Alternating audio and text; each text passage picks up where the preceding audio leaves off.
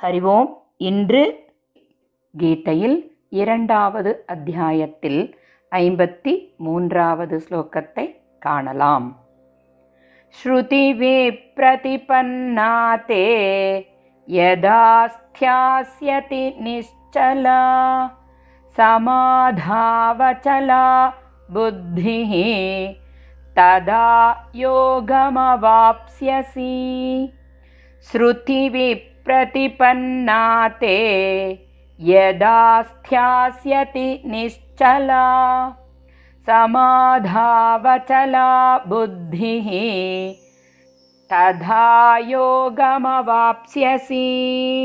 श्लोकस्ति अन्वयक्रमं यदा श्रुतिविप्रतिपन्ना ते बुद्धिः निश्चला स्थास्यति சமாதௌ அச்சலா ததா யோகம் அவாப்ஸ்யசி ஸ்லோகத்தின் பாவார்த்தம் எப்பொழுது சாஸ்திர ரீதியான கொள்கை வேறுபாட்டினால் தடுமாற்றம் அடைந்த உனது அறிவு தடுமாற்றம் அற்றதாக ஆகிவிடுகின்றதோ மேலும் பரமாத்மாவில் அசையாமல் இருக்குமோ அப்பொழுது நீ யோகத்தை அடைந்து விடுகின்றாய்.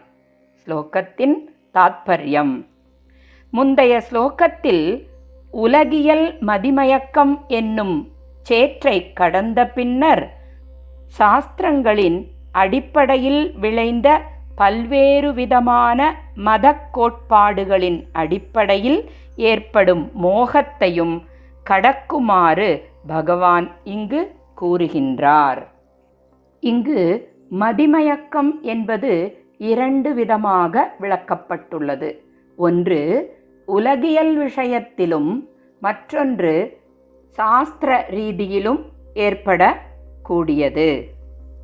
முந்தைய ஸ்லோகத்தில் உலகியல் சார்ந்த அதாவது புலன்களின் மூலமாக உண்டாகும் மதிமயக்கத்தினை கண்டோம். இப்பொழுது சாஸ்திர ரீதியான மதிமயக்கத்தின் விளக்கத்தை காணலாம். அத்வைத்தம் துவைத்தம் விசிஷ்டாத்வைத்தம் போன்ற பல கோட்பாடுகளில் தெளிவில்லாத தன்மையை இங்கு சாஸ்திர ரீதியான மதிமயக்கம் என்று கூறப்பட்டுள்ளது.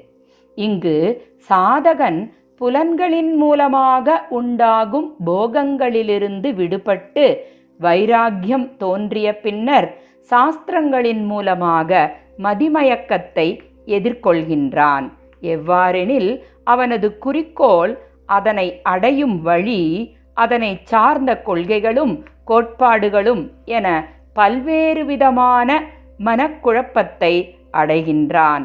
அதாவது தான் எந்த கோட்பாட்டை பின்பற்றுவது என்ற மனக்குழப்பத்தை அடைகின்றான்.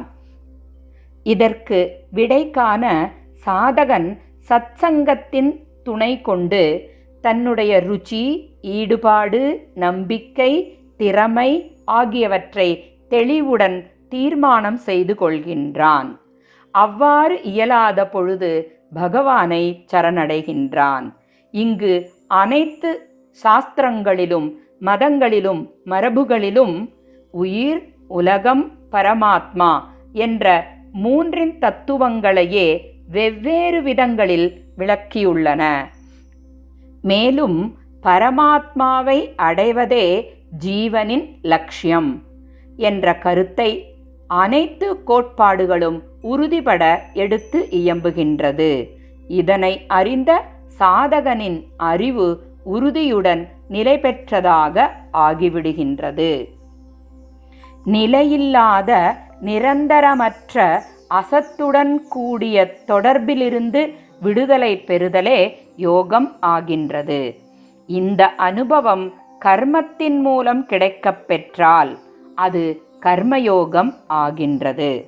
விவேகத்தின் மூலமும் ஆராய்ச்சியின் மூலமும் கிடைக்கப் பெற்றால் அது ஞானயோகம் ஆகின்றது. அன்பின் மூலம் கிடைக்கப் பெற்றால் அது பக்தி யோகம் ஆகின்றது. சாதகன் ஒருவன் உலகியல் மோகத்திலிருந்தும் சாஸ்திர கோட்பாட்டுக்களை சார்ந்த மோகத்திலிருந்தும் விடுபட வேண்டும்.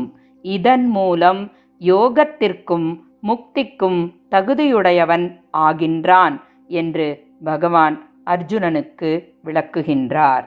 இவ்வாறு யோகத்தை அடைந்தவனுடைய அதாவது நிலைத்த புத்தி அடைந்தவனுடைய லக்ஷணங்களை விளக்குமாறு அர்ஜுனன் பகவானிடம் வினவுவதை நாளை காணலாம். ஸ்ரீ கிருஷ்ணம் வந்தே ஜகத்குரும். ஓம் தத் சத்.